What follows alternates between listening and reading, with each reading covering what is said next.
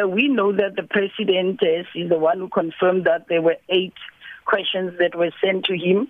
Uh, as far as the leaking of the letter is concerned, uh, uh, we don't have it, and uh, uh, those who say the letter has been leaked are saying, well, that it's a letter which is in their possession. So we do not have that. But what I did, I went to check the ATC, which is called the it's a daily publication of Parliament, which is called Announcements, Tablings, and Committee Reports.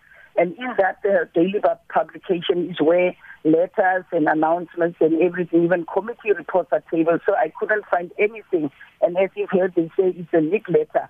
But what I do know, and from what I reported on already uh, on Saturday, was that Scopa confirmed that it did receive the letter and uh, that uh, the letter will be discussed uh, uh, today. And let me just confirm that meeting is going to take place this evening from half past six until nine o'clock.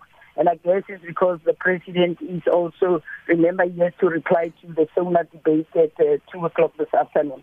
So that is what uh, Scopa has. So that's the only confirmation. And in that uh, statement that uh, Scopa released on Friday, the, the, the chairperson, Mkhuleko Hlengwa, was saying he studied the contents of, uh, of, of the letter, and there are certain aspects in that letter or the response which uh, uh, they wanted uh, the legal, parliamentary legal advisors to look into. And he said at the time, today will be the day where they will table this this response the committee and the letter, including the legal advice. So we will hear tonight, and I can see it's a two and a half hour meeting, which is quite steep. so it means that there's going to be some intense discussion, and also the legal advisors will be saying, you know, about, uh, uh, uh, uh, uh will be giving feedback because as the indicated that there are certain aspects in that letter or in the response which does need legal advice. So that is what will actually happen today, and uh, it will be discussed. But what we know is there are eight questions. And mm-hmm. one other thing that was mentioned is the fact that the president uh, did meet his 10-day uh, uh, deadline that you, that was given to him to say he should respond. So, so, so that is what will mm-hmm. be discussed today. So we'll wait until tonight, and that and was also, yes. and also obviously, you know, uh, Elvis.